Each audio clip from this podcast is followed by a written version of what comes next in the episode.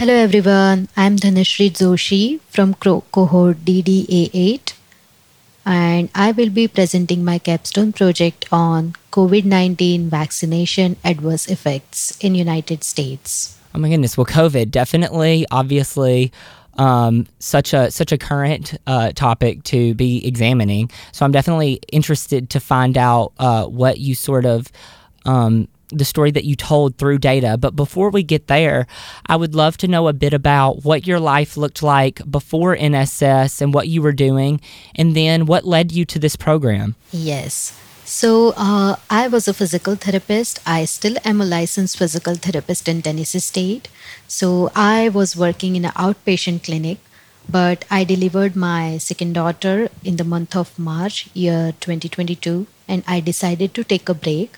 And that's when I started to uh, dig deeper into data world because I wanted to use my healthcare background and uh, use it to make informed decisions uh, in the field of data. So that's how I started to look for the courses that would help me in the future. And my friend suggested me uh, NSS and data analytics course, and that's how I landed here. And it has been the most amazing journey of my life because uh, the life before NSS was totally different, and I have learned so much here. Well, amazing. I'm so happy to hear that you've had such a positive experience. And, and obviously, um, I'm interested to hear more as you're someone who has um, so much professional experience in the healthcare industry. I'm, I'm excited to hear um, what you found through your project. D- did your friend that recommended the program did they actually participate um, previously as well? Uh, no, uh, she works for a healthcare company, and they usually hire graduates from NSS, and that's how she recommended me uh, about NSS and data analytics course. Awesome. Okay. Awesome. Good to hear. Good to hear. Um, so, yeah, you've worked hard for a couple of months. You've dedicated a lot of time and a lot of effort um, to this program and to this project and to acquiring these new skills. Um, and I just want to congratulate you on that.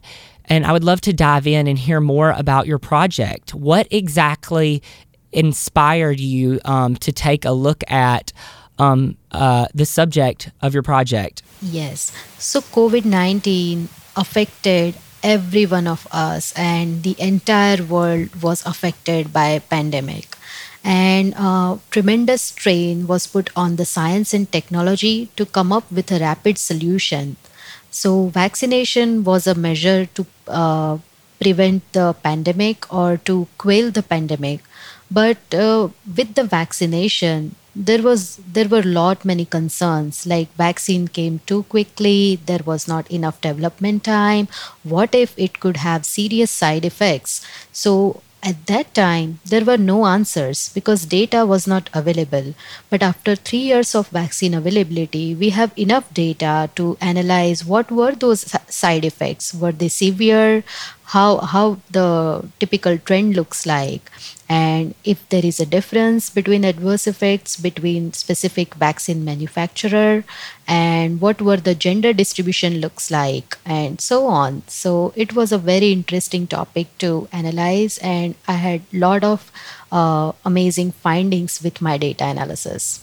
Yeah i mean you're definitely investigating um, questions that obviously have been present in, eh, like you said, everyone's life because this is this is something, as you said, that, that it touched everyone, um, and and you're probably one of the first, you know, cohorts to to obviously, you know, have such an availability of data as it relates to this topic because as you mentioned like the, the data um, maybe wasn't as available in the earlier stages. So um, in building your project, what um, tools did you use and what data sources did you collect from?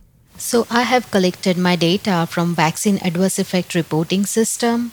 And um, uh, to normalize the data, like how many vaccines were administered, I have taken that data set from official cdc.government website uh, and it has a state-wise data, so I can normalize my data set.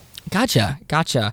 Um, and then you know when all is said and done, and your project is is fully fully formed, what were the results? What were your findings, and did did any of those findings surprise you?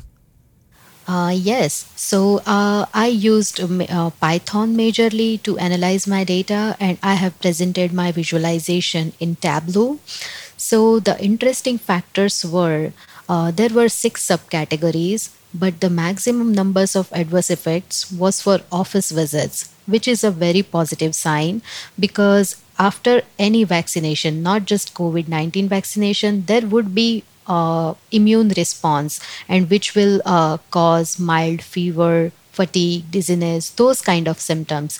So nothing uh, too scary or out of uh, spectrum for COVID 19 vaccination. Deaths were there, but as a uh, website, Vaccine Adverse Effect Reporting System says that if there is a death as an adverse effect, that could not necessarily mean it is because of the vaccine. There could be so many underlying factors. There might be underlying medical condition, vaccination, uh, simultaneous vaccination, or drugs being taken at the time of vaccination. And uh, so the reason we don't know, but there were those categories. And the positive sign was office visits reported the maximum cases, and other categories reported least number of cases.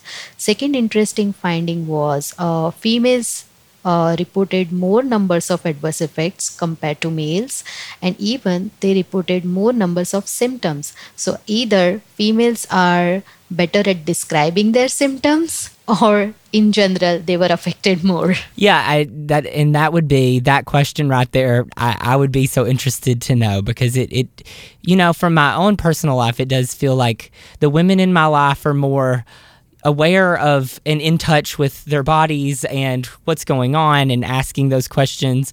Whereas oftentimes men are like i don't want to go to the doctor. I don't care. I'm not worried about it. So that that is that is interesting and it, it, it is comforting to hear that um, the office visits as you said were what accounted for most of what would be considered um, an adverse effect.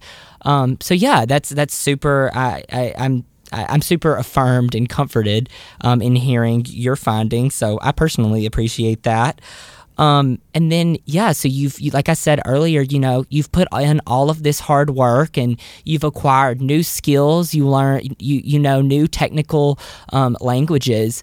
So what do you hope for in the future? What are what are you looking for in your next chapter of life? So, uh, learning is limitless. So, I would like to sharpen my skills. Whatever I have learned, I want to keep practicing that. And in future, I would like to look for a job where I can use my strong healthcare background and become a bridge between healthcare and information and technology and use my data analyzing skills to solve the problems of a company or organization. That's beautiful. I love that. I mean, the world is. If COVID showed us anything, it it definitely showed us that, um, you know, healthcare. It, it's so important for healthcare to be accessible and un, and understandable, um, and and and easier um, to digest um, for the average person. You know, who doesn't have a background in healthcare. So so I, I appreciate your your passion and your mission moving forward, and I commend you for all of your hard work. It's been a pleasure talking to you today, Dhanashree. It's been pleasure talking to you. Thank you so much for your valuable time. Thank you. Have a good day. You too.